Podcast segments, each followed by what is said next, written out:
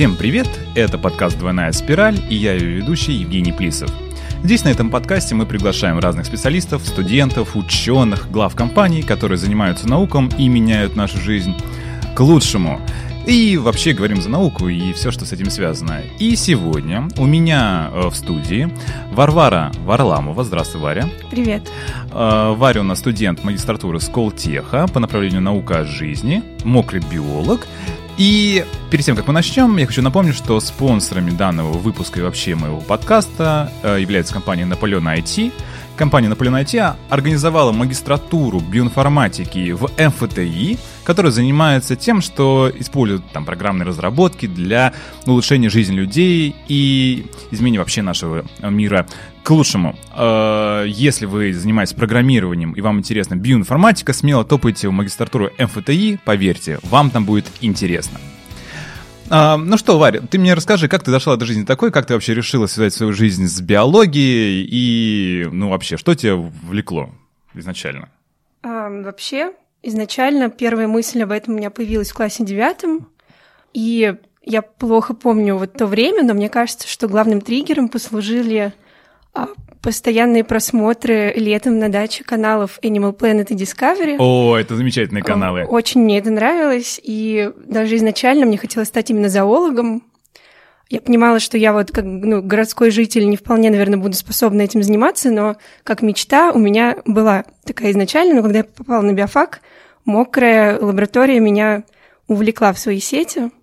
И, собственно, так вышло. А, извини, а зоологом чего? Позвоночным, беспозвоночным? Ну, конечно, позвоночных, а, да, там ну, львы. А, львы, волки, кошки, вот это да, ага. это все романтично, очень здорово. Да. Понятно. И ты расскажи, давай сразу мы оговоримся, потому что для нас это понятно, да, что такое мокрый биолог, сухой биолог и так далее. Э, расскажи, чтобы мы все это понимали, что такое мокрый биолог? Ну, мокрый биолог — это самое классическое представление биолога, мне кажется, в глазах людей. Тот, кто приходит в лабораторию, у него есть растворы, пипетки, и он ими орудует, чтобы проводить эксперименты, выпускать научные статьи и свои исследования, возможно, дальше направлять на разработку чего-то.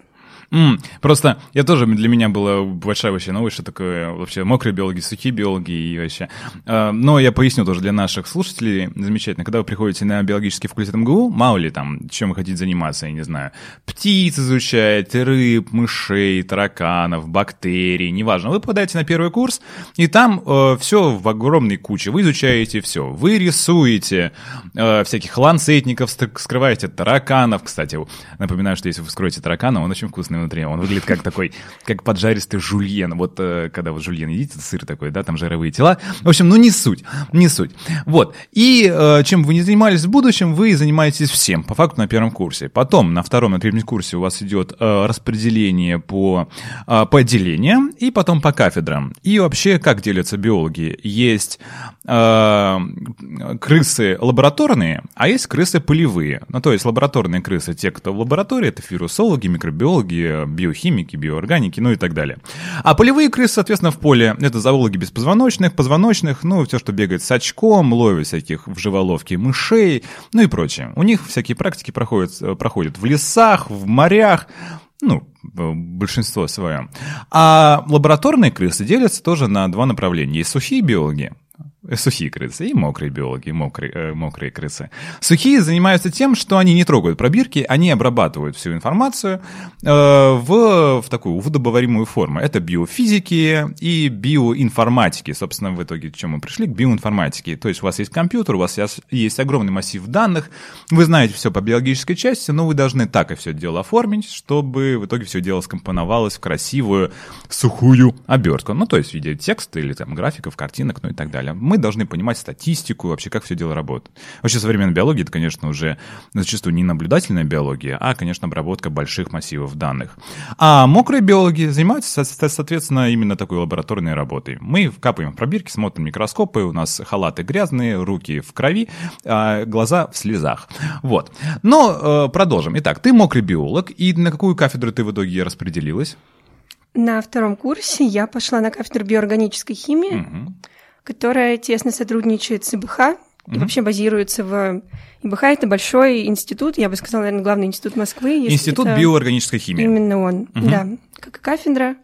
Вот, попала на нее, поскольку мне очень нравилась химия на первом-втором курсе. Вообще я планировала уйти в какие-то те степи, но в итоге осталась молекулярной биологией, чему очень рада. Ну, то есть тебе привлекли всякие вот эти молекулы, которые друг с другом там что-то взаимодействуют. Да, модификации химические, нуклеотиды, собственно, то, чем вот мы занимались на кафедре. Все это было здорово в какой-то момент, но дальше не пошло. Ну, так бывает, да. Ты приходишь и понимаешь... Это тоже забавная ситуация, когда ты говоришь, ой, я люблю птичек, буду изучать птичек, буду орнитологом. Приходишь на кафедру орни... там, не знаю, орнитологии или тем позологии позвоночных, понимаешь, что тебе нужно вскрыть миллион птиц, сделать их чучело, чтобы в итоге изучить птицы. И в итоге люди, которые изучают птиц, это... Ну, конечно, они тоже любят птиц, иначе бы этого не изучали. Но вы должны понимать, что биология — это очень прикладная штука. Если вы любите птиц, будьте добры, разберите их на атомы. На части. Но сейчас у них бывает еще ситуация, когда они любят птиц, хотят их изучать, и при этом постоянно сидят в лаборатории, ставят ПЦР, смотрят на гены птиц. Угу. То есть как бы такая вроде бы и полевая биология, но с большим количеством экспериментов, тех же мокрых. Давай вот. еще тоже поясним, потому что мы хотим, чтобы все было понятно, да, ПЦР это... Извините. Так, да, да. Давай. Нет, просто, ну серьезно, да, это полимеразная цепная реакция. Вот. Да, наверное, на слуху, поскольку для диагностики коронавируса используют ПЦР. Да, да, да. Все да. слышали, да, но вообще это такой базовый молекулярный метод лабораторный для нахождения определенного участка ДНК в образце, угу. скажем так. Ну, это же, ну, получается так, что если вы работаете с ДНК, ДНК — это супер маленькая молекула. Ну, она, конечно, большая молекула, но вы должны понимать, что она, блин, она, э, вы ее не увидите никак. Ну, конечно, можем микроскоп там ее ну, как чем-то напылить, но вы будете ее видеть, конечно, но при этом сработать с ней невозможно. И если вы хотите изучить гены всякие, то вы должны сделать больше этой ДНК важного, нам нужного количества и, соответственно, нужного качества. Именно вашу ДНК. Э, для этого ее нужно работать. Много-много-много. Именно для этого нужна полимеразная цепная реакция. Угу. Почему она там, цепная? Потому что ее много раз повторяют, да, по цепочке. А почему полимеразная? Потому что есть такой специальный фермент, полимераза, который, собственно, и делает, что нарабатывает вашу ДНК. И вот вы запустили машину, называется амплификатор, и через там два часа под нужными условиями у вас была одна молекула ДНК, ну ладно, 10, там 100, на вас стало миллион и вы можете с ней уже работать. Это очень удобно. Собственно, как ищут всякие вирусы, ну, наличие вирусов, да, в организме, mm-hmm, или там э, признаков всяких болезней, или даже, э, ну, не знаю, анализ э, отцовства или материнства, да, вы должны взять и участок гена человека, животного, вируса сделать больше. Если он там есть, его будет много. Если его там не было изначально, соответственно, 0 умножьте на 100 будет 0. И у вас просто получается качественная реакция. Есть там палочка у вас в итоге на, на не на графике, но там такой специальной пластинки или нет этой палочки. Угу. Пластинка из геля состоит. Да.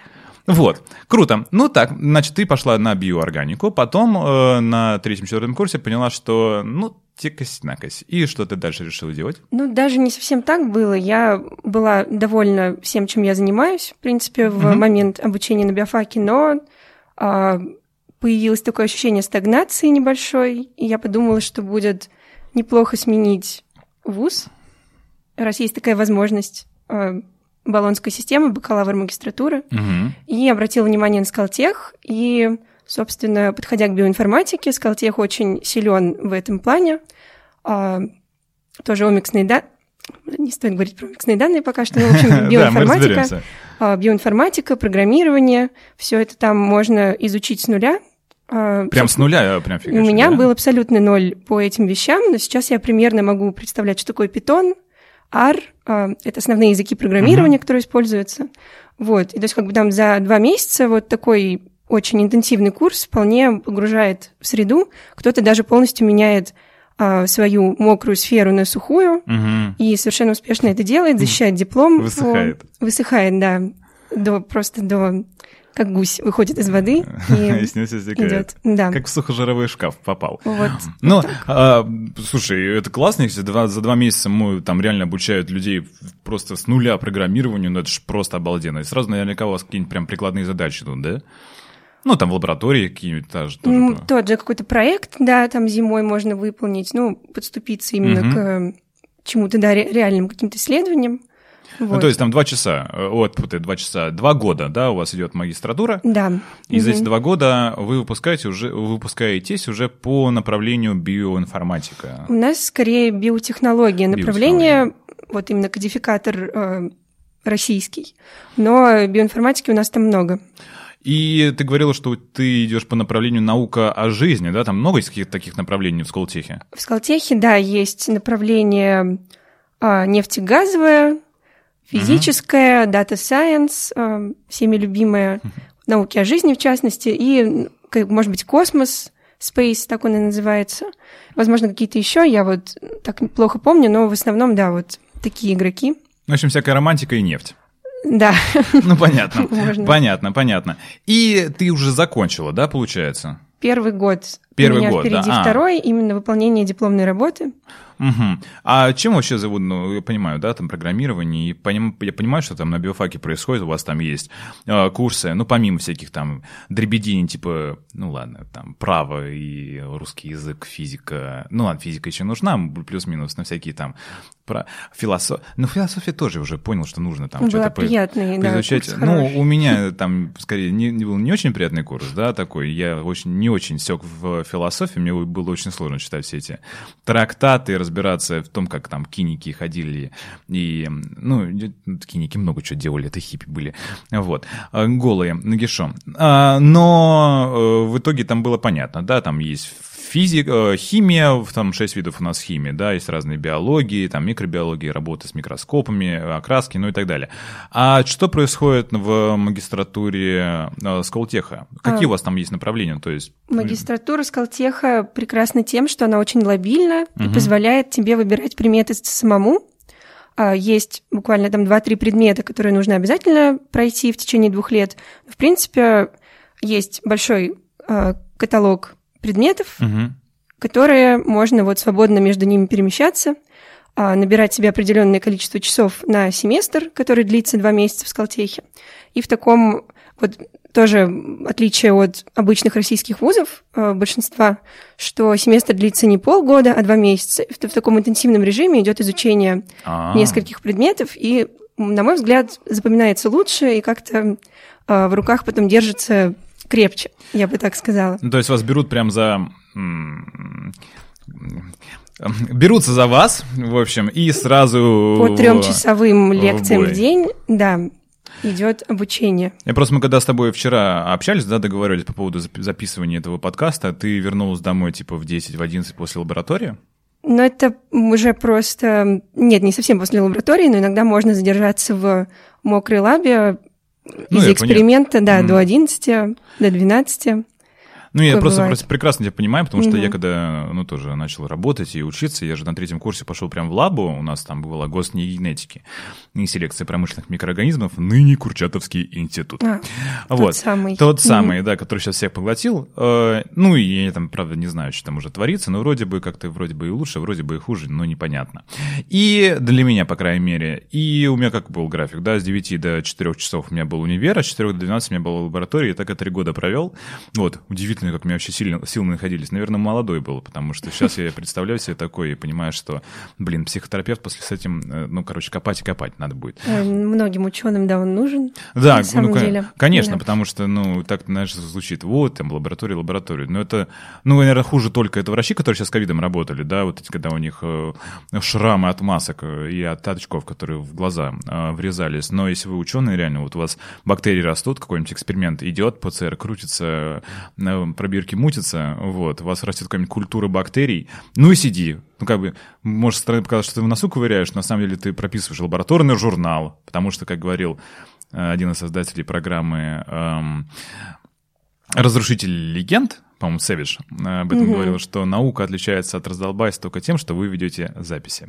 Вот, и без записи вы вообще никуда не денетесь. А потом вы понимаете, что вы не сделали какой-нибудь отрицательный контроль, то есть вы не сделали пустую пробирку, чтобы посмотреть, что там вообще в пустой пробирке творится. Мало ли там что-то у вас из воздуха залетело, и это что-то у вас натворило, ваши нужные результаты, а потом окажется, что вы это на, на защите про- полный профан. Где ваш отрицательный контроль, вам скажут. Вот, и вас, соответственно, пошлют куда подальше. Да, Вот. очень много работы, но мало результата. Бывает в науке, и это психологически сложно, то есть 95% может уйти в мусор, И вот к этому надо быть готовым, если кто-то собирается наукой заниматься. Да, э, это тоже надо тоже напомнить, да, дорогие друзья, если вы нас слушаете и вы решили, решите связать свою жизнь с наукой, причем наукой э, экспериментальной, не наблюдательной там наукой, да, что вы поймали там птицу, она вот она у вас в руках, да, ну я утрирую, конечно, не обижайтесь там, дорогие орнитологи, ну я утрирую, да, новую птицу, вы ее описываете, она вот вас никуда не денется, вы точно получите какой-то результат, ну плюс-минус, да, вот он.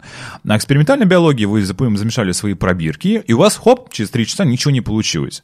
А почему ничего не получилось? У вас неправильная вода, у вас неправильные, там, вы соли добавили, у вас неправильно там выставлены всякие циклы в том самом ПЦР, у вас неправильно, неправильно фаза Луны. Вы потом разбираться будете, можете месяц разбираться, почему у вас этот самый чертов ПЦР не идет, а потом окажется, что, ну, там, я не знаю, у вас э, просто прибор там немножко там сбоит или... Ну, реально фаза Луны, потому что зачастую понять невозможно. Mm-hmm, Это mm-hmm. очень деморализует. У меня, например, вот, собственно, тоже на бакалавриате была работа, ну, которая вот э, бакалаврская работа, да, я докладывал, что результатов нет. Э, ну, то есть мне тоже было необычно. Мы пришли к тому... Нет, ну как результатов нет, да? А к тому, что наша технология не работает. Это тоже результат. Отрицательный результат тоже результат. Да, правда, ну, угу. мы должны понимать, как бы ученые, да, к этому э, это должны понимать, но зачастую, конечно, если вы публикуете с отрицательными результатами, это как бы, вот что, там ничего у вас не получилось. Не то, что у ничего не получилось, мы изучили это и поняли, что это не работает, угу. тоже наука. Вот, поэтому будьте готовы к тому, что там 90% вашей работы будет, э, ну, это как вот игра в кости все-таки, да, небольшая. Ну, так и есть. Ну, вот, вы ждете нужного результата, если у вас он получается, вы становитесь там Уотсоном и Криком, а если не получается, вас никто не знает, и вы прозябаете в неизвестности. Вот, как бы наука для для романтиков uh-huh, тоже зачастую. И скажи мне, вот эм, как ты ну, не представляешь свое будущее, да, а вот когда ты думала о биоорганике, биохимии, ну и так далее, какая романтичная идея у тебя была в голове? Потому что люди не просто так же идут на биофак. Вот, как ты хотела там, чем, чем именно заниматься или сейчас хочешь заниматься? Вот, как ты себе это представляешь? Есть ли такие идеи вообще? Вот, наверное, то, что меня спасало в какой-то момент, mm-hmm. это то, что я не думала о каких-то далеких планах, а думала о вот задачах, которые стоят передо мной mm-hmm. именно сейчас. И поэтому это сберегло мои нервы в какой-то момент. Но сейчас, конечно, нужно об этом думать. Уже приближается как бы конец. Mm-hmm. А, и ну, как бы большая идея это все-таки, наверное, работа в фармацевтике, mm-hmm. разработка лекарств, потому что я конечно, романтик биологии, но не настолько, чтобы заниматься фундаментальными исследованиями всю жизнь. И на этом э, держаться как бы в мире вот именно морально. Угу. А, поэтому возможность уйти в индустрию, именно здравоохранения, медицины, это всегда очень хорошая опция, да, которой я, скорее всего, воспользуюсь. Ну, то есть а, в какие-нибудь компании типа Pfizer, Bayer? Ну, это было бы идеально, да, угу. именно в разработке. А, Новых лекарств. Те же, да, да, да, да. Ну, это, это в этом тоже большая романтика есть, потому что... Есть, конечно. Да, открытия, но и очень прикладные. Ну, блин, сделать новую молекулу, которая там спасет какие-нибудь жизни, это вообще очень uh-huh, круто. Uh-huh. Ну, или избавит от проблем с эрекцией, тоже там бешеные деньги. Правда, в той же, да, форме то же самое, что и в науке, 90% мусор, да, да. доходит до клинических испытаний. Э, клинические испытания – это последняя стадия проверки, работает ли лекарство. И даже если на предыдущих этапах все было в порядке, может вскрыться совершенно неуспех и там пять лет работы на смарку. Ну, это очень тяжело, наверное, да. да. И, ну, тоже там фармкомпания сейчас находится в таком... Не, фармкомпании, эти миллиардеры. А, находится тоже в таком интересном положении, потому что а, сейчас уже нельзя пихать людям, не знаю, толченый мел в нос, и, типа, это работает, да? Вы должны... Вы что... Мы в школе в доказательную медицину, весь мир ушел. Угу. Вы, чтобы выпустить какое-то лекарство, вы должны его, во-первых, разработать, во-вторых, проверить. А это делается очень долго. Мало ли вас такая, не знаю, Э, раствор шишки э, какой-нибудь э, можжевельника, да, он в итоге приводит к раку через три года. Это тоже бывает, между прочим. Угу. Или там вы берете, делаете все, а потом обладает тератогенным эффектом. Мы знаем такие лекарства, Примеры которые... были, да, да, совершенно чудовищные. Как он назывался препарат, я а, уже не помню. Талидомид? Талидомид, возможно, талидомид, да. вот, да. Это от мигрени, по-моему, был, да, голова болела у да, женщин. Да, беременные женщины ну, в итоге родили много детей с уродствами прям, да, большая трагедия. Ну, я поясню тоже для наших да. слушателей. Это эртогенный эффект, когда у вас не развивается нормально плод, э, и там рождались дети без ручек, без ножек, и, ну, в основном без ручек, без ножек, да, и там есть целое поколение детей, по сути, своей, которые, ну, женщины принимали талидомид, действительно очень эффективно снижало головную боль, потом оказалось, что их дети, которые у них росли в утробе, у них уже ручек как бы и ножек не было. Поэтому, чтобы этого до сих пор не допускать, а, проводятся глобальные исследования, очень большие, очень большие выборки, и в итоге 9 из 10 лекарств, оно выбрасывается в помойку, и, соответственно, лекарство, которое остается, оно должно окупить во-первых. Угу, огромные инвестиции, огромные которые инвестиции. были, да, вложены. Угу. Вот, э, разработку самой себя, а еще разработку 9 из 10, которые не случились, потому что, ну, фармкомпании не в убыток же себе работают. Угу, Поэтому угу. если видите какую-нибудь там, не знаю, бешеная стоимость нового препарата, друзья мои, вы должны понимать, что это не просто так, а это бешеная стоимость. То же самое с лекарствами, которые касаются э, очень локальных э, случаев болезни, например, не знаю, спинально-мышечная атрофия. Да-да-да, вот РНК-лекарства, те самые. Да, которые точечные. Угу, угу. Стоит там 200 тысяч долларов за дозу, и это такая вот реальность у нас сейчас. Ну да, если там болезнью болеет миллион человек в мире, соответственно, фармкомпания понимает, что э, это лекарство купит миллион человек, угу. соответственно, они окупят там с малой там, стоимостью. И малую стоимость почему делают? Потому что законы рынка, если вы делаете малую стоимость, соответственно, э, вы выигрываете у конкурентов, потому что покупают там более дешевое лекарство. А если это спинально-мышечная атрофия или там чем-то болеет тысяча людей в мире, хотя я не помню статистику, надо посмотреть, чтобы не ошибиться. Но, угу, да. ну, мало по сравнению с гриппом, например, да, хотя от гриппа нет лекарств. Да, тоже надо помнить, когда вы приходите за ингаверином в аптеку. Да. Не обязательно это делать, но... Вот, мы, конечно, не будем называть всякие эм, препараты, но всякие верины, фероны, э, целые и прочие, друзья мои, это не работает. Ничто, что называется противовирусный, противогриппозный препарат не работает, кроме препарата, единственный, который есть на рынке, ну, действующее вещество называется тамифлю, и э, доказательной медицины, да, сокращает время заболевания простудного на 12 часов из 10 дней и обладает побочными эффектами. В общем, друзья мои, это единственное, что мы сделали. Единственный способ вылечиться от простуды – это обильное теплое питье и постельный режим. Больше мы ничего не придумали, к сожалению. Ну вот, про как бы мы вот уже лечим там в черт знает что, уже по факту, ну, ВИЧ, да, мы, ну, не лечим, да, конечно, а сводим, угу. сводим его в ноль, и как бы он не обнаруживается в крови. Понятное дело, что если вы прекратите принимать ретровирусную э, терапию, антиретровирусную, да, то у вас там все восстановится. Но так-то вы можете даже детей заводить, да, и не уж не будет ВИЧ, абсолютно точно. Вот. Но, а вот всякие целые верины, это все дело не работает. И всякие стимуляторы иммунитета, а уж тем более всякие... Так и есть. Гоме... И даже немножко вредят, да, возможно. Да, гоме... угу. гомеопатические препараты. Ладно, давайте, друзья, сразу обмолвимся вирусы, они не работают просто из-за принципа нашей физики Вселенной. Если у вас нет действующего вещества в вашей пробирке, там нечему работать. А всякие память воды, забудьте про это. Вот, мы как-нибудь это обсудим, что вы, когда вы пьете воду, вы пьете воду, в которой пописал когда-то мамонт. Ну вот, и там память воды сохранилась или нет, если это родниковая вода с бесконечной памятью воды. Ну, в общем, да, это как-нибудь тоже надо обсудить. Вот. И, конечно, ты, ну, хочешь заниматься именно такой разработкой лекарств. Ну, на данном этапе, да, да, мне это кажется сложным, но интересным. Слушай, я на прошлом подкасте спросил Диму Пустошилова, слышал ли он новость про то, ну, как-то мы как-то немножко, ну, об этом обмолвились, но я хочу поднять еще раз эту тему, а, что в 2020 году, то есть в прошлом году, ученые решили э, главную проблему биологии — в том, что мы не можем предсказать трехмерную структуру белка по его, соответственно, ну, гену, да, нуклеотидной последовательности, ну, то есть по информации в геноме. И типа они смогли такие это сделать с помощью там машинного обучения. Ну, программисты, да, программисты. решили главную проблему биологии. Вот. Как ты думаешь, да. сейчас вот новая современная разработка лекарств будет на этом упираться? А, оно очень этому помогает на стадиях самых начальных, угу. а, когда идет выбор мишени, например, в организме, какие-то вот компьютерные симуляции очень здесь приходится кстати, но они никогда э, не смогут полностью отменить экспериментальную фазу проверки на животных, на клеточных культурах. Поэтому как бы в этом плане я думаю, что мокрые биологи могут быть спокойны, они незаменимы будут. И да, то есть тут как бы мы идем именно к взаимной помощи сухих и мокрых методов, но не их взаимному исключению. Думаю, что так. Ну да, потому что, ну, как бы можно себе увидеть уже лаборатории современные, да, когда там куча уже, ну, оборудования, которое за вас там пробирки мешает. Ну, я говорю прям про Vortex. Vortex — это мешалка такая для пробирки. То есть ставишь пробирку, он такая... И тебе все перемешалось. Вот. А какие-нибудь там раскапывательницы, там, э, штуки, которые печатают ваших бактерий на вот эти чашки Петри. Чашка Петри — то, что вот, где вы бактерии растите, да. Но все равно человек, который все дело загрузит, нужен.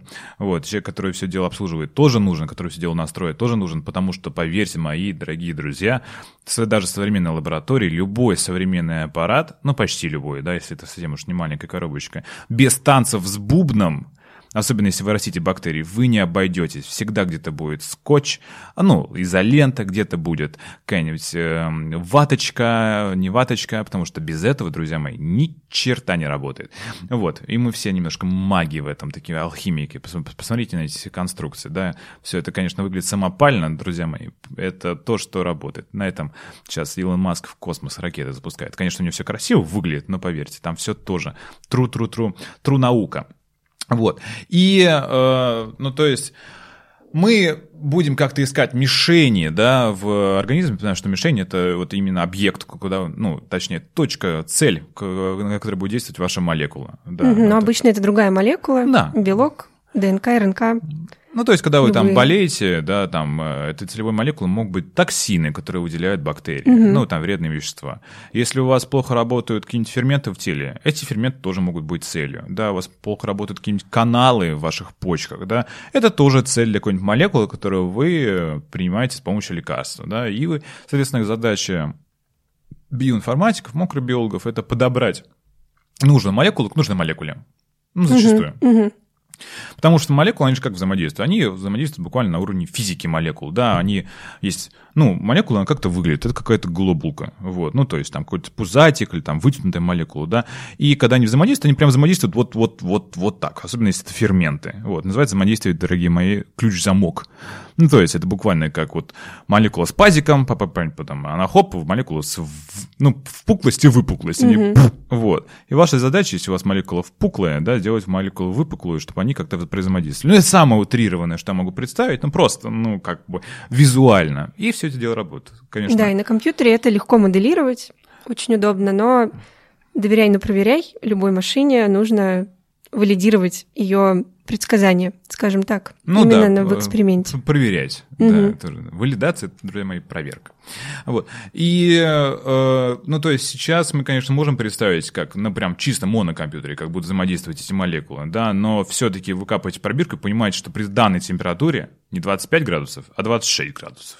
Эта молекула, у нее какой-нибудь пунктик, пинк, сбоку возникает, и она уже не коннектится ни к чему. Там пришла какая-то микро не знаю, изменение конформации, то есть структуры этой молекулы. И все, и вы сидите, в носу ковыряете, думаете, что делать в ближайшие несколько лет. Иди на биржу труда, бухгалтером быть, или все-таки э, администратором лаборатории.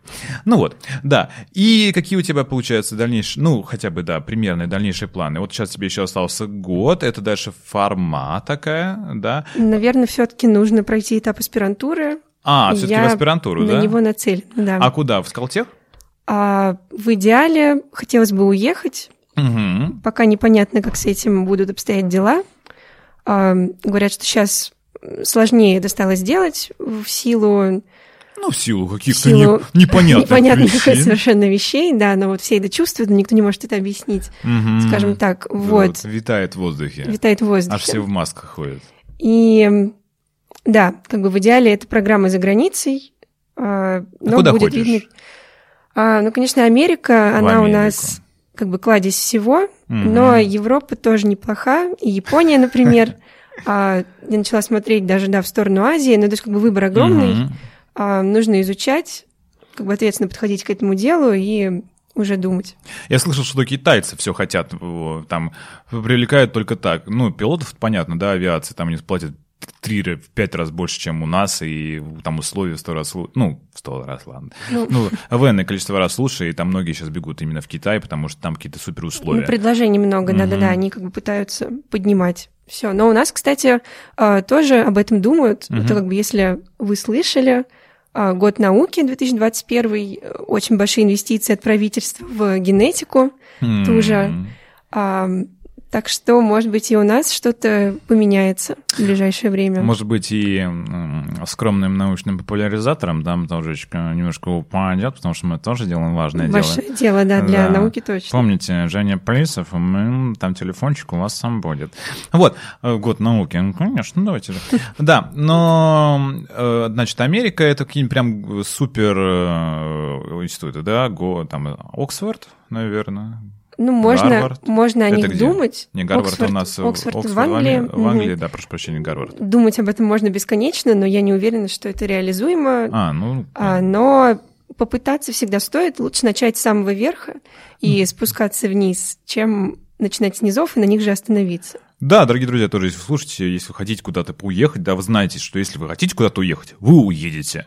Если да. вы попадаете на биофак, например, из первого курса начинаете выяснять, куда можно уехать, поверьте, вы свалите и будете замечательно себя чувствовать в Европе, в Америке, в Азии, куда хотите. Вы просто берете и занимаетесь этим. Подтягиваете язык, выясняете нужные контакты, пишите рекомендательное там письмо mm-hmm. или там «я хочу заниматься у вас в лаборатории». И поверьте, скорее всего, через там 2-3 недели, а может быть на следующий день приходит ответ – с удовольствием приезжайте, мы вам сделаем визу рабочую, да, и будете у нас раб, студенческую, не знаю, рабочую, и будете у нас работать, замечательно себя чувствовать. Это намного проще, чем кажется на первый угу, взгляд. Это правда, да, главное просто этим заняться, заставить себя вот начать думать в этом направлении, что-то делать. Понятное дело, что там прям в супер топовый, не знаю, там Гарвард, Оксфорд, ну или там Ель, вы, ну, возможно, и не попадете, потому что там, ну, все-таки э, там сложные моменты, да, ну, просто работать там, не знаю, в Германии, в Берлине, в э, в пригороде Амстердама, в Голландии или там, не знаю, в Японии, в Токио, да пожалуйста. Вас просто руками оторвут, дорогие друзья. Если у вас есть руки, прошу прощения, но ну, именно прямые руки, они растут из нужного места, и у вас здесь голова на плечах, а еще если вы такой вроде симпатичный, вообще. Если даже не симпатичный, то замечательно. Да, тем более, потому что у нас тоже, в науку тоже зачастую идет, потому что люди, ну, потому что пробирки ближе, чем другие люди. Ну, там тоже есть разные такие моменты. У школе мы, что ж скрывать, да, понятное дело. Вот. Ну, и, подожди, а получается в Европе там аспирантура, это получается PhD. PhD, ну, да, я это назвала для русскоязычных ну, понимаю, слушателей, да, да, да. да, аспирантура, но это PhD PhD, то, что вы могли слышать в теории большого взрыва, может mm. быть. Да, аналог нашей аспирантурской программы и в Америке, и в Европе, и в Японии, везде именно. Угу. Ну, то есть у них же получается не то, что там доктор наук, да, у них все философия. А, доктор философии. наук, да. Ну, это да. что-то некая форма философии, да, ну, якобы для... Ну, это да. историческое какое-то название, да, почему-то да. они его не меняют, но звучит интересно. Ну да, то есть доктор философии. Я понимаю, что там, если ты доктор философии, то не у нас там доктор наук, да, там такие деньги платят, просто невероятные. Ну вот, и живешь вообще ни о чем не паришься. Ну, то есть ты суперуважаемый человек, суперуважаемая личность, э, тебя в ручки целуют, и ты занимаешься реально крутым делом, поднимаешь науку в стране, те, соответственно, большие там угу. идут в тебя вливание, ну все, да, там у тебя все обеспечено.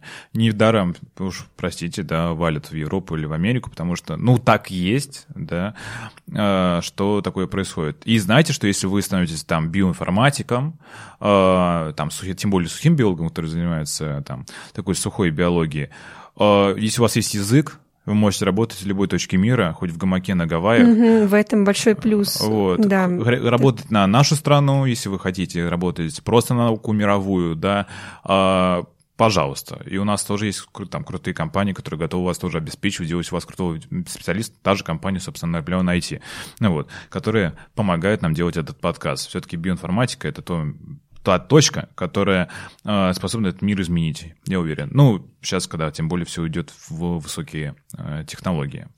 Вот. И давай перейдем к такой э, тоже теме. В школе у нас тут, э, я уже с Димой Пустошиловым пообщался, да, у вас сейчас какой-то планируется а, ну, у вас, во-первых, сейчас коллаборация идет с МФТИ, да, тем самым магистратурой биоинформатики, верно? Ну, от Скалтеха. Ну, не совсем. Я как бы единственный представитель Скалтеха. Ну да. На... Ну да. Ребята ко мне обратились вот как бы с внешней стороны, mm-hmm. как к человеку, капающему, вот, помочь им а, с конкурсом, да, собственно, о котором mm-hmm. мы, наверное, сейчас собираемся говорить. Ну да, даже поговорим, mm-hmm. конечно. Mm-hmm. Ну, то есть, э, ты, получается, единственный коллаборант с Колтеха, да, но все Да, равно получается да. коллаборация с Колтехом, потому что ты им помогаешь. Можно, да, это назвать. И э, ты как бы уже являешься частью, э, ну, некой магистратуры МФТИ, или ты просто такое приглашенное лицо, которое помогает? им? Чисто внешне приглашенные, да. Ну, ты молодец, потому что тоже такая э, важная штука. И что в твои задачи? Ну, то есть, у они, еще раз, я просто пытаюсь вспомнить, они, значит, пытаются предсказать для конкурса взаимодействие двух важных молекул в нашем теле. Это так называемая длинная цепочная РНК и короткоцепочная РНК. В чем их смысл? Я напоминаю, что у нас есть не только э, гены хранятся в ДНК, да, у нас есть много-много маленьких молекул, которые регулируют работу этих самых генов. И одним из таких молекул является РНК. РНК похожа на ДНК, но только она из одной цепочки. И фишка в том, ну, следствие того, что она из одной цепочки состоит, в том, что она может складываться всякие шпильки, шпульки и всякие пространственные штуки, которые могут работать так же, как, собственно, работает белок. Ну Вот. А, собственно, почему сейчас изучают происхождение жизни, да, на всяких РНК, потому что РНК может как сама себя копировать, так и вообще работать над собственным копированием. Такая машина сама в себе. Вот. Называется рибозим вообще все это дело. И так начинают фигачить, что у вас там жизнь появляется. Ну вот. И многие эти молекулы, они взаимодействуют с ДНК, и в итоге регулируют ДНК. Будет ли она вообще так называется, экспрессируется, экспрессироваться или нарабатываться. В общем, будет из нее делаться белок, который в итоге будет работать в вашем теле, или не будет. То есть эта РНК может сесть на ДНК, э, на ваши гены нужные и заблокировать их. Или, например, наоборот, сесть и помочь той самой полимеразе, там, э, которая нарабатывает другие продукты, да, наработать ее, такая будет подсредником. Мгм, И фишка, в- верно. да, вот, я просто поясняю. И фишка в том, что у вас разные молекулы, а, они мало того, что взаимодействуют с ДНК, они взаимодействуют друг с другом. Есть коротко, э, да, давай уже ты меня, наверное, подправишь, есть короткоцепочные... э, Микро-РНК, Микро-РНК, микро-РНК, Мгм. которая может заблокировать длинноцепочечную РНК, который не сядет на ДНК, и, Ну, соответственно, ген откроется, или, например, закроется. Могут они и так взаимодействовать, но и длинные некодирующие, в свою Мгм. очередь, тоже может блокировать микро-РНК и не давать ей выполнять свою работу, а, которая заключается в подавлении наработки белка в Мгм. общем экспрессии гена. То есть у них такие отношения сложные, Мгм. их сложно предсказывать, и это то, с чем собираются помогать ребята своим, своей разработкой, именно предсказание взаимодействия вот этих двух типов. Мгм. А как я к этому отношусь? э, Да. Я непосредственно занимаюсь длинными некодирующими РНК в своей лаборатории, Мгм. и мне было бы очень интересно, а, было бы очень здорово, если бы это получилось, применить их эм, тул, их разработку для своего собственного проекта, посмотреть, а, как он работает. Это, собственно, то, то, что я буду делать. А, то есть такая э, хитрая Варвара. Ну, у нас такие взаимомутуалистские Ну, конечно, отношения, да-да-да, получается. конечно. Но в первую очередь, а, даже если я это буду делать не со своим объектом, просто проверить, нормально ли у них все работает. Мгм. Посмотрю, собственно, вот то, о чем мы говорили, валидирую их предсказания Мгм. а, в своей лаборатории, покапаю немножко, поставлю ПЦР и посмотрим, как все работает. Ну, ну, потому что эти задачи вот наших а, программистов, которые сейчас идут на конкурс, да, это программно предсказать, как эти молекулы будут взаимодействовать. Кстати, а зачем вообще это делать? Ну, то есть там какие-то болячки, да, в человеческом теле? Да, да. а, В частности, это потому что оба вот этих типа РНК а, в раке очень у нас Мгм. работают активно. Но так как они, вот в частности, длинные некодирующие, очень плохо исследованы, они были не очень давно открыты, их сложно изучать, и поэтому дело, а, как бы успехи, ну, прогресс там довольно условный, я бы сказала. Особенно в части применения в медицине, то есть там очень мало сейчас люди пытаются это делать, но пока у них не очень получается. И вот чем больше таких разработок, больше таких программ, тем быстрее будут идти эксперименты в лаборатории, в моем понимании, тем быстрее будет продвигаться именно разработка фарм, медицина. Мгм. Ну и, собственно, да, путь к вечной жизни нас где-то там ждет. Ну, в любом случае, без э, проверки в пробирке пока не обойтись. Да, Понятное дело, даже что вот. мы Мгм. там пытаемся сделать так, чтобы, ну, так чисто теоретически, да, можно было бы 90% этой работы, да, именно такой, э, перебирать пробирки можно было бы исключить, но в итоге вы сперва предсказываете, как это работает, а уже то, что предсказали, проверяете пробирки. Uh-huh, uh-huh. Ну вот, и ты, собственно, этим занимаешься, да, проверяешь в пробирках, как дело работает. Ну, это планы на будущее, когда будет, да, завершена uh-huh. программа, и я этим займусь. И все дело отправляется на конкурс iGEM, это такая международная международный конкурс, куда съезжается там куча лабора... ну, команд из разных лабораторий всего мира угу. и представляют свои разработки. И да, там да. приз типа медаль, да, разумеется. Ну, главное, это почет и уважение, потому что, ну, угу. это международный конкурс. Да, да, довольно известный. Вот, и отличный способ заявить о себе, о своей стране, о своем институте, ну и, и же с ними. Раньше, по-моему, у нас приезжала только одна лабора... там одна команда была из России, сейчас, по-моему, их 3-4. 3-4? Да, ну, это слава уже богу. Довольно... Угу, угу. Не только будем соревноваться с всякими азиатами, но и друг с другом. В этом ведь кайф, ведь науки, да, это тоже такой некий спорт, соревнование. Спорт, да. Конечно, потому что вы ночью не спите, думаете, как ваша молекула работает в этой пробирке. Будет ли она работать, а вашего соседа нет в лаборатории. Вот, да, ну, главное друг другу не плевать, пробирки такое тоже бывает. В науке, конечно, наука наука, а люди есть люди.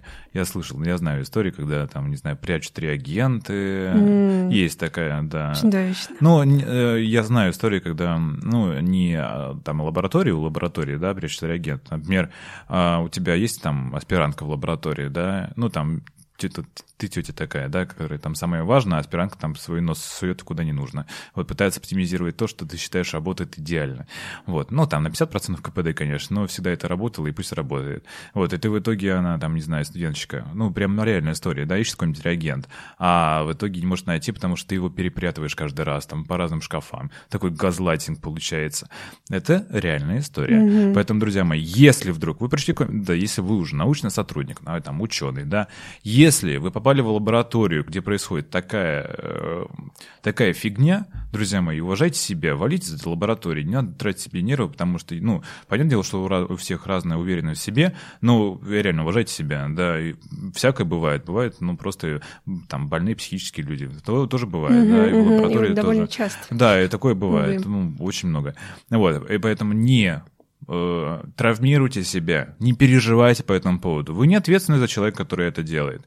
Если такое происходит, поговорите с человеком. Если он не перестает это делать, валите, поверьте мест сейчас, куда уйти, где вас примут с распростертыми объятиями через какой-нибудь короткий срок, типа, ну что вы знаете, что такое малярность, маляльность, да, вас просто посмотрят, что вы можете капать ПЦР, все, и вы будете работать, хоть ПЦР для ковида ставить, хоть, э, тем более за огромные деньги, ну вот, э, то ли заниматься прям чистой наукой, тем более сейчас много есть стартапов, компаний, которые вас тоже примут, если вы тоже голова у вас на плечах есть, и руки из нужного места растут, тоже, по этому поводу не переживайте. Ну, это правда, да, потому что вот, может быть, лет пять назад все немножко крутили мне у виска, когда mm-hmm. я говорила, что вот биология, биология, а сейчас э, как-то начинает чувствоваться, что mm-hmm. это вот, возможно, будет через несколько лет новым программированием. То есть как-то эта область очень развивается, поэтому кто хочет заниматься биологией, не думайте, что вы там будете считать копейки. Я думаю, что всем найдется занятие и по душе, и достойной оплатой. Да, ну это тоже очень важно, потому что не хочется, знаешь, там, вроде ты сам себя уважаешь, но при этом там считаешь, ну, какой-нибудь дошар... ты думаешь, дошарак взять, красный или зеленый, там, mm-hmm. по скидке. Вот. Нет, друзья мои, если вы реально захотите заниматься этим, вы занимаетесь и крутитесь в том деле, которое вам нравится. И тем более меняете свою жизнь, там, жизнь вашу и жизнь вашего окружения к лучшему. А может быть, даже жизнь спасаете. Вот, в долгосрочной перспективе. Потому что наука так и работает. Мало ли, вы чем-нибудь открыли. На своем веку вы это не увидели, а там через сто лет вы спасали какого-нибудь там, не знаю, мальчика в Индонезии, который умирал от какого-нибудь неизвестного заболевания. Такое тоже бывает. Поэтому мы, ну, вообще, вы молодцы. Да, я-то уже не занимаюсь прям такой наукой лабораторной, а вы все, ну, это реально сложно. Проверки капать бесконечно. И смотреть на все это, когда смотришь уже пол первого времени, уже приходит охранник в твоем институте, который хочет все делать. Ругается, да. Ругается, но... закрыть, хочет свет выключить, и все. Чтобы вы сдали ключ, поставили печать, и расписались, и ушли, наконец, с этой лаборатории. А вот такие, сейчас, сейчас, сейчас у меня пробирка что-то стоит, там ПЦР, надо его убрать в холодильник. А ему уже не объяснишь, что если ты этого не сделаешь, ну, все, эксперимент там потеряется, да, и ты не можешь взять и остановить этот процесс завтра утром запустить. Там идет реакция, и идет реакция. Вот. Если ты все дело заблокируешь, ну и все. И это начинается, ну, то есть такая... Там же синдром вахтера сейчас возникает. Вот. У вас нет в Колтехе такого синдрома вахтера?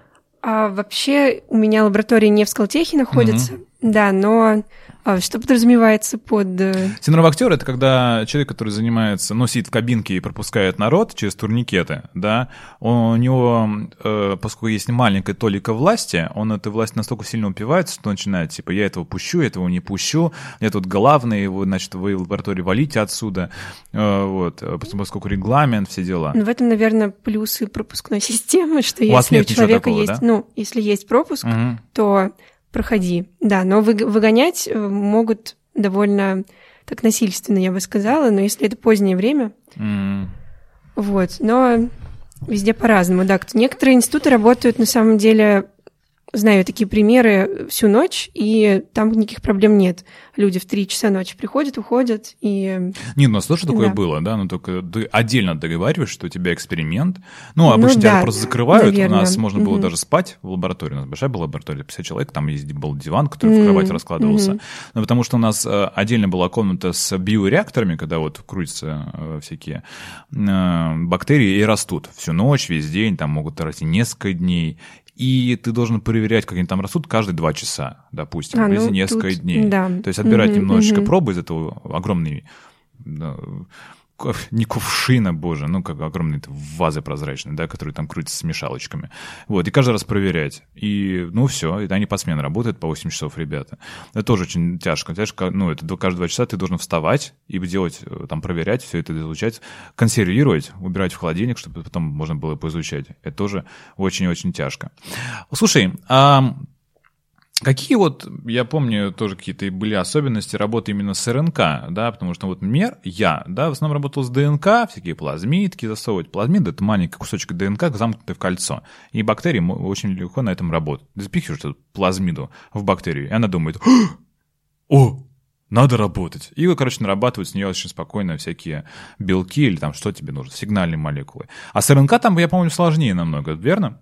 Так и есть, да. Я вообще раньше тоже занималась генной инженерией, и там все было попроще, все можно было делать на своем рабочем столе, никаких перчаток, ну, да. было такое разрешено, да, все очень можно оставлять хоть на столе на день, на сутки, с образцом все будет нормально, но с РНК все сложнее, действительно, потому что РНК гораздо менее устойчива, чем ДНК, и с ней как бы особое должно быть бережное обращение, а всегда ее нужно держать во льду, аккуратно размораживать, замораживать, делать это как можно реже, чтобы она чувствовала себя в порядке.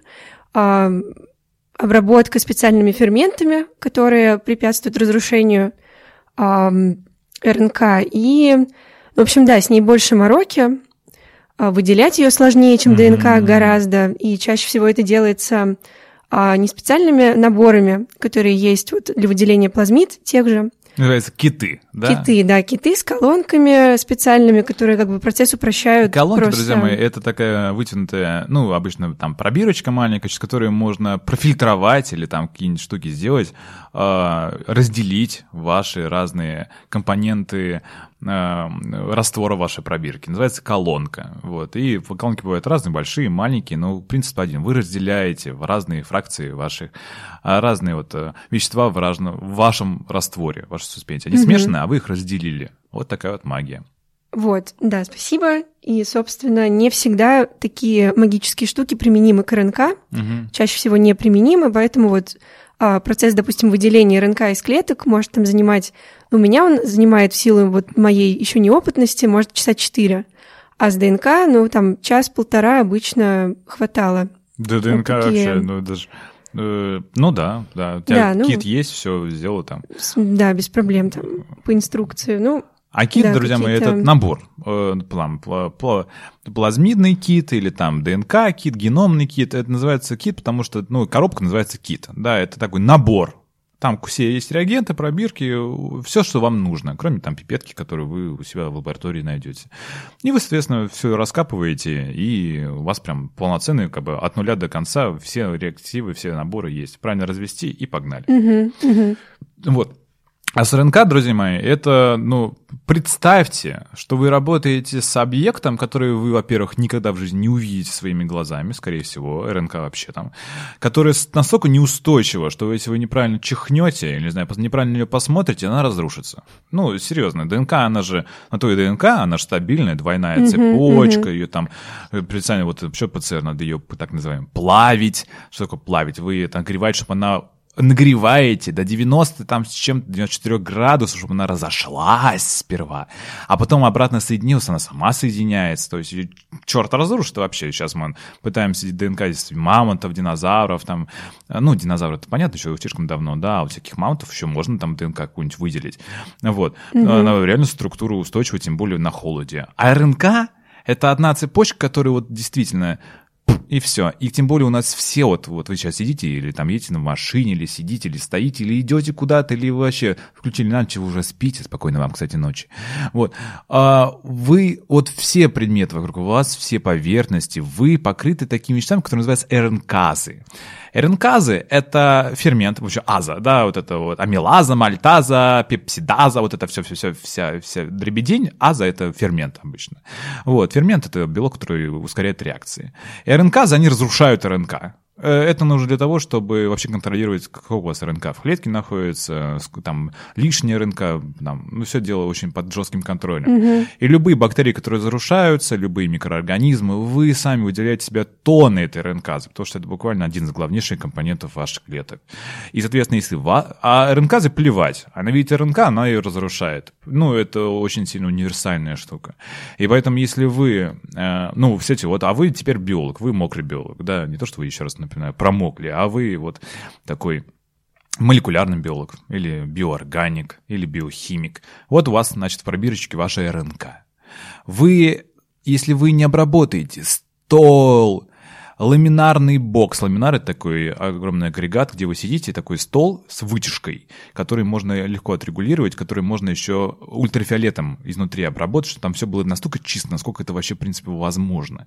Вот. А вы, если не обработаете специальными ферментами, которые все дело разрушат, эти... Э, э, ну да, блокаторами РНК. Блокаторами угу, РНК, мы... да, о школе мы говорим, да. да. Те, кто блокирует ваши молекулы, разрушат ваш объект. Угу. Стол, руки, не знаю, под э, пробирки, пипетки, в себе в рот, в нос, в глаза не закапаете эти блокираторы РНКС, вы открываете вашу пробирку, э, и все. И все, в вашей пробирке был объект, который стоил миллионы долларов, да, который вы нарабатывали последние полутора, полтора года. Вы открыли, оп, а я, как ротовый из этого самого, из польского мультика, и нету вашей рынка, все, потеряли. Ну и ладно, если вы пробирки не потеряли, вы капнули, хотели поработать, а результатов нет. И опять нет, и угу. опять нет. Верно, верно, да, все так и а, есть. А почему? Потому что ваш сосед какую-нибудь, которая, или уборщица, вот это вот я люблю, уборщица, она зашла в вашу лабораторию и решила все помыть своей тряпочкой. Ну, у нее же тряпочка одна для пола, для стола и так далее, для ламинара.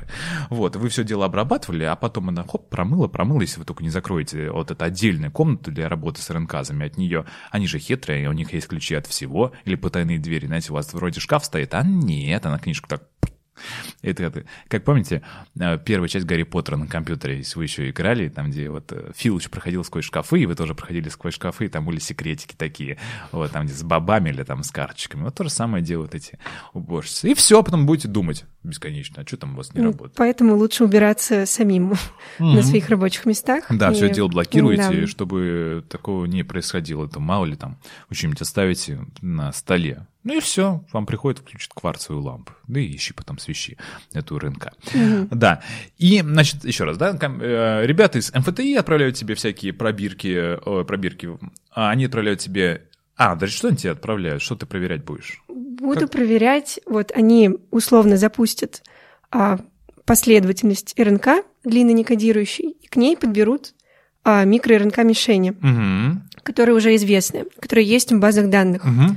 А, и я возьму эти результаты, запомню, какие были предсказания, и проверю, действительно ли в клетках а, живых эти микро-РНК связываются именно с этими длинными некодирующими. А как ты это делаешь? Ну, если можем, сможешь так объяснить? Э, не... Можно, давайте попробуем. Давай, давай простым попробуем. языком. Да. да, у нас есть клеточная культура. Это клеточки, которые у вас, ну, в колбе условно растут. Ага, ну такая мутная Клеточных сос- линий, да, может быть много разных, разные ткани, разные заболевания, но неважно. А мы точно знаем, что в какой-то клетке есть длинная некодирующая, которую мы изучаем. И мы ставим эксперимент, а, и в одной из пробирок мы отключаем а, длинную некодирующую. То есть мы делаем так, что она не работает. Ну, с помощью специальных там э, веществ. С помощью специальных веществ, да, ну, нокдаун это называется, но... Мгм. Нокдаун это типа будем. вот как это в боксе, да? Так, ну это да, м, так типа и на- есть. нокаут. И вообще, когда говорите в науке, где-то слышите там нокаутированные мыши, вы не думайте, что им щелбан дают, и теперь они ходят с сотрясением мозга. Нокаут означает, что вы выключаете ген. Нокаутный ген, так называемый, да? То есть вы его...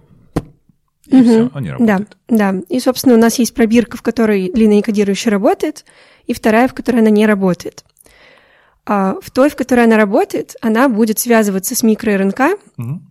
и поэтому свободных микро-РНК будет мало, условно, а, на дальнейших этапах в наших пробирках. То есть в той, которой есть длинная некодирующая, там будет мало микро-РНК. Мгм. В той, которой длинная некодирующая не работает, там микро-РНК будет много. И с помощью ПЦР того же я могу посмотреть, а, сравнить количество микро-РНК в пробирках. И если действительно было предсказано правильно взаимодействие, а, я это увижу на своих результатах.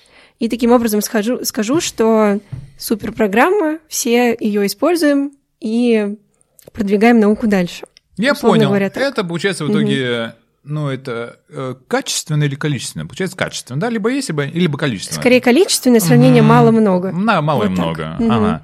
Ну вот, и, да, друзья мои, смотрите, когда вы, мы делаем очень высокие технологии, но в итоге мы обычно смотрим по, ну, либо по графику, да, на машине, либо Да-да-да. э, просто по извините, по палочкам, которые в геле расходятся. Вот как ПЦР проверяется, да, вы загоняете такую лунку в геле, расходится все это дело, смотрите, есть палочка или нет палочки, а если есть палочка, на каком она уровне находится. Вы линейки в пейнте смотрите, вот, и все, да, работает, да. Ну, то есть, не думаю, что мы там тоже там сидим вот в каком-то суперкомпьютере и думаем, там, знаете, такие мегамозги. Да, мы мегамозги, конечно. Э, Нет, ну, я, ладно, я такой э, популяризатор отщепенец, да, вот э, гости мои это мегамозги. Ну, я да. скорее рутинный просто солдат, но Ну, в смысле, ну, Да. конечно, 90% это рутина. Я тоже напоминаю, что если хотите пойти в, в науку, знаете, это рутина. Э, Рутина, которая окупается, ну, вообще своим удовлетворением, пониманием, что ты вообще меняешь этот мир.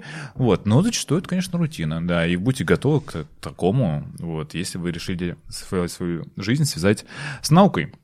Ну что, мы будем потихоньку завершать наш подкаст. Перед тем, как мы его завершим, может быть, ты э, дай какой-нибудь совет людям, которые хотят пойти на, может быть, на биофак или связать свою жизнь с молекулярной биологией или с, там, с мокрой биологией. Ну, вообще пойти по, ну, примерно твоим стопам. Какой ты совет можешь дать? Ну, я в первую очередь хочу сказать, что не нужно, а, ну, ну, скажем, скажем так, не нужно слушать э, причитания родственников вокруг, которые Мгм. говорят тебе, медицинский, будешь врачом, это, это нам нужно, биологи никому не нужны. Это не так. А, это очень важная, очень интересная область, в которой еще очень много всего можно сделать. Если вам это действительно нравится, не бойтесь идти на биофак, а, вы там найдете чем заняться. И, кроме того, это будет, возможно, самое лучшее время вашей жизни, потому Да. что общество биофак, вот это вот комьюнити, оно, ну, мне кажется, аналогов этому нет. Это тоже очень важный такой жизненный опыт будет. И вот это, наверное, самое главное, прислушиваться к своим желаниям и не слушать других. А, как бы главное вот идти по той дороге, которая, как вам кажется, а, ведет вас. Я бы сказала так. Ну, Нет, ты все верно говоришь, потому что, ну, друзья мои, давайте тоже честно, да, у нас такой открытый, честный подкаст. В школе я его делал, давайте сделаем его открытым и честным. Если вы идете на какой-нибудь эконом-факт или юрфак, ну, без обид, да, вы должны понимать, что, скорее всего, люди, которые находятся там, они не горят экономической теорией или, а, ну, зачастую, да, а, каким-то вот философией вообще права, что право держит наше общество, ну и так далее. Ну, Там так какие-то свои э, вещи. Но когда человек идет на биофак, Поверьте, скорее всего, 99% случаев он не идет туда за деньгами или там за э, бизнесом или там суперуспехом. Да, это потом ты уже начинаешь задумываться, когда у тебя начинается ипотека, двое детей, ну и так далее. Да, как, как зарабатывать с помощью того, что ты умеешь. Изначально люди идут туда, потому что они горят тем, что им нравится. Им нравятся бактерии, цветочки, бабочки, им нравятся птички, им нравятся э, эти самые э, молекулы ДНК, РНК. Они читают Докинза, они читают там, не знаю, э, ну ладно, Юваль Ювальную Харари, понятное дело, да, какие-нибудь Франц де Валя э, с его приматами, да, с его обезьянами, которые там политику строят, э, политику шимпанзе классика. Вот, да, в частности, вот я хочу добавить, что поэтому там так приятно находиться, потому да. что люди там именно вот, у них немножко по-другому устроены мозги, чем у людей на факультетах, которые идут туда именно из каких-то расчетов причем ну, не это будем... не, как это, не нерды, да, не... Да-да-да, не нужно думать, что это 90% люди в очках, совершенно это не так. Ну, люди в очках это Нет, никак ну, не связано, ну, ну, в общем... Такой э, карикатурный образ ботаника. Да, да-да-да-да, он, это довольно стереотипно, я убедилась в этом на собственном примере. Очень много разных людей, и со всеми интересно общаться, и с нердами, и не с ними. И... Да, ты приходишь, там симпатичные девчонки, симпатичные мальчишки, которые занимаются тем, что им действительно нравится, uh-huh, а именно это uh-huh. биология. Вот. И, ну, ну, а если вы уж тем более какой-нибудь эльф, орк или, не знаю, другой ролевик, вы играете на гитаре. Вот. А, маленький совет вам на будущее. Не сидите, пожалуйста, перед большой биологической аудиторией, не спите там и не, ну, не имитируйте бездомного. Вот. Все-таки тоже уважайте себя и, и других. Потому что у нас тоже была большая проблема. У меня на начальные курсы, да, мы приходим, там такой лежбище морских котиков обязательно. Все там лежат. Ну, понятное дело, что мы, биологи, можем спать, не знаю, в мху, э, выкопать себе, если тем более вы почиваете. Нору. На нору, да, вот, такую хатку, хатку, хатку, да, прям причем ну, как бы все по технологии, с подводным входом, да, со всеми делами. Ну, вот, ну, все-таки давайте тоже, да. Поверьте, если вы занимаетесь, вы любите свою науку, биологию, вы на биофаке, а тем более на практиках всяких, на Звенигородской биологической станции, угу. это самое будет лучшее время вашей жизни. Будете вспоминать это похлеще, чем люди вспоминают армию, когда вот, это тоже забавный факт, что вот э, у всех в жизни сейчас тем более, да, ну, у многих, да, мальчиков, э, ну, или пацанов, будет в жизни такой период, как армия. А потом, это всего лишь один год длится, да, а потом всю жизнь 90% разговора будет только об армии. Бывает, да-да-да. Здесь такой маленький феномен. Нет, друзья, друзья, топайте на биофак, поверьте, если всякие практики, это будет вашей настоящей семьей. Этот факультет, эти люди, которые вам будут преподавать, и, главное, ваши ну, сокурсники, несмотря на насколько вы общительные, но одногруппники, это уж точно. Вот, поверьте, на биофаке или там на другом научном или на естественно научном факультете МГУ вы найдете настоящую, настоящую семью. Ну что ж, а мы говорим большое спасибо э, Варе, Варе Варламовой, мокрому биологу и студенткой магистратуры Сколтеха по направлению наука о жизни. Варе, спасибо тебе большое. Спасибо вам большое, было очень интересно. Было, спасибо, очень, было очень круто. Угу. И прежде чем мы закончим, я хочу еще раз напомнить, что э, спонсором нашего подкаста является компания Napoleon IT, которая сделала магистратуру в МФТИ по биоинформатике, которая сейчас занимается тем, что пытается предсказать, ну вообще предсказывать взаимодействие двух важных молекул, а именно R, ну, двух РНК, что в итоге отправить на конкурс iGEM, зовите себе и измените этот мир к лучшему. Если вы горите инфо- э, биоинформатикой, программированием или вообще, в принципе, биологией, смелые, идите в магистратуру МФТИ, показывайте себя, там, конечно, конкурс и же с ним, но поверьте, если вы знаете, о чем говорите, знаете, что вы делаете, вам там будут рады, и компания Наполеон IT тоже вам будет рада, она занимается тоже изменением этого мира к лучшему. А меня зовут Евгений Плисов, мне было бесконечно приятно провести для вас этот подкаст. До новых встреч, друзья. Пока-пока.